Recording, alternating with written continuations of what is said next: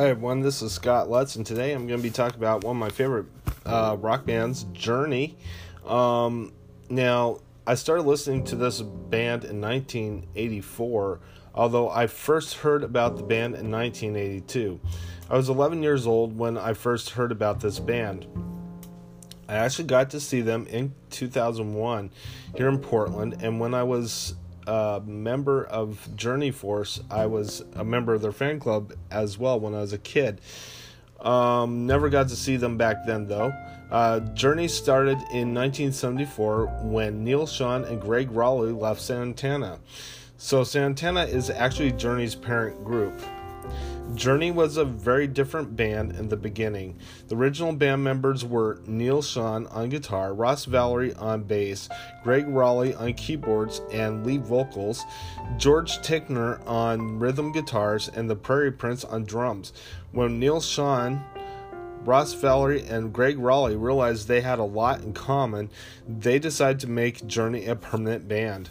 Uh, Journey T- George Tickner left the band to go to medical school, and the Prairie Prince left the band to start the the band The Tubes. So the manager, so the manager Herbie Her- Herbert hired Aynsley Dunbar as the band's new drummer. The band was very unsuccessful in the beginning. They had little vocals and mostly instrumentals, and jam bands were not in style back then. The first three albums, Journey, Next and Look into the Future were flops, and Columbia Records demanded that Journey get a lead singer or they would drop the contract.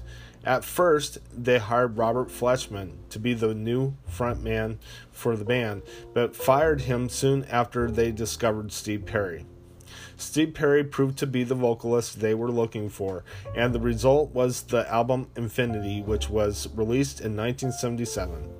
The album gave Journey their first hit songs, Wheel in the Sky, Patiently, and Lights. Journey and uh, had another change in the band their lineup when Aynsley Dunbar was fired from the band. Journey hired Steve Smith as their new drummer.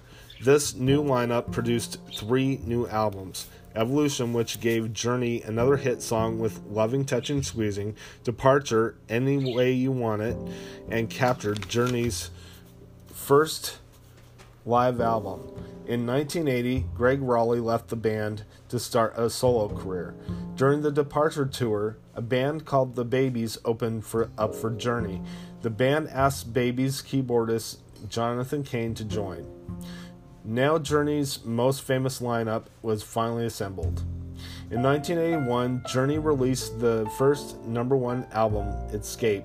Such his hits as Don't Stop Believing, Stone in Love, Who's Crying Now, and Open Arms, which made its way to the heavy metal soundtrack, which was a movie back in the 1980s. Journey would record more songs for more movies. Only the Young, Vision Quest, Ask the Lonely, Two of a Kind, and Only Solution for the movie Tron. In 1983, Journey released Frontiers, another hit record and successful tour. This album gave us Separate Ways, Worlds Apart, Send Her My Love, Chain Reaction, and After the Fall, and Faithfully. Journey was now bigger than ever. They had their own video game as well. But constant touring wore out the band, and in 1984 through 1985, the band took some time off. Neal Schon would team up with Sammy Hagar, forming a band called HSAS.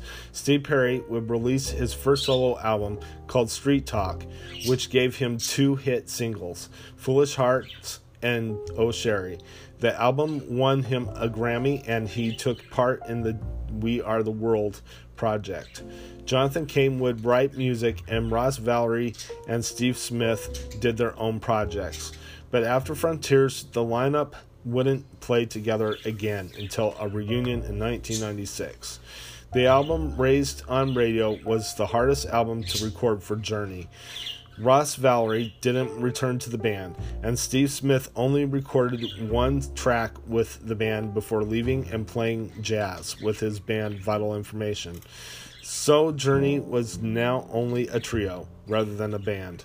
Journey hired studio musicians to make up their for their losses.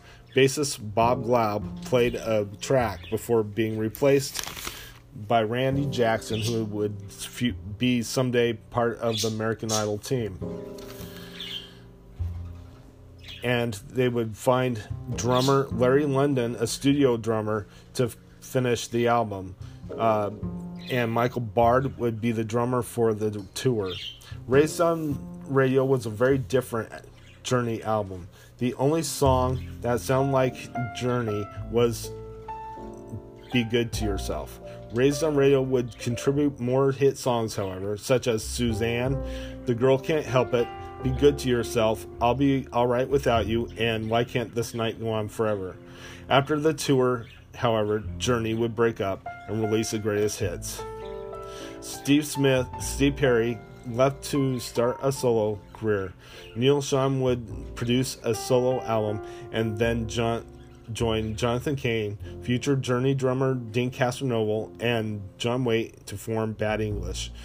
Jonathan Cain would tour with Michael Bolton after forming Bad English.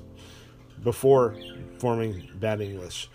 Bad English produced two hit records, but before the band could tour to promote their second album, Bad English broke up. Neal Schon formed Hardline with Deen Castronovo. Steve Perry released his second solo album, titled The Love of Bad Medicine, and Ross Valory, Greg Rolie, and Steve Smith would form The Storm, but would break up after the first tour. Journey would release a box set with new songs, and then the Essential Journey was released, and a new live album. Journey would then reunite with the Escape and Frontiers lineup, releasing Trial by Fire. But soon before a tour could begin, Steve Perry was asked to leave the band was asked to leave the band for refusing to tour. Steve Smith refused to tour without Steve Perry, and Journey was forced to tour with a new singer and drummer. In 2000, Journey would reunite again, this time for good. Steve Augeri from Tall Stories took over as frontman, and Deen Castronovo took over as drummer. Steve Augeri would sing for the band until 2006 when he had to leave the band due to health issues.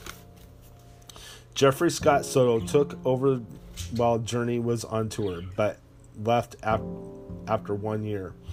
Then Journey hired Arnel Pineda to become their first frontman. They released their live album from Manila uh, and a new album. A few years later, Deen Castronovo left because of, a person, of personal problems. Drummer Steve Smith returned to the band. Journey continues to play today and once again is on tour. Hope to see them when they come around. Thanks for joining me today. This is Scott Lutz with The Scoop.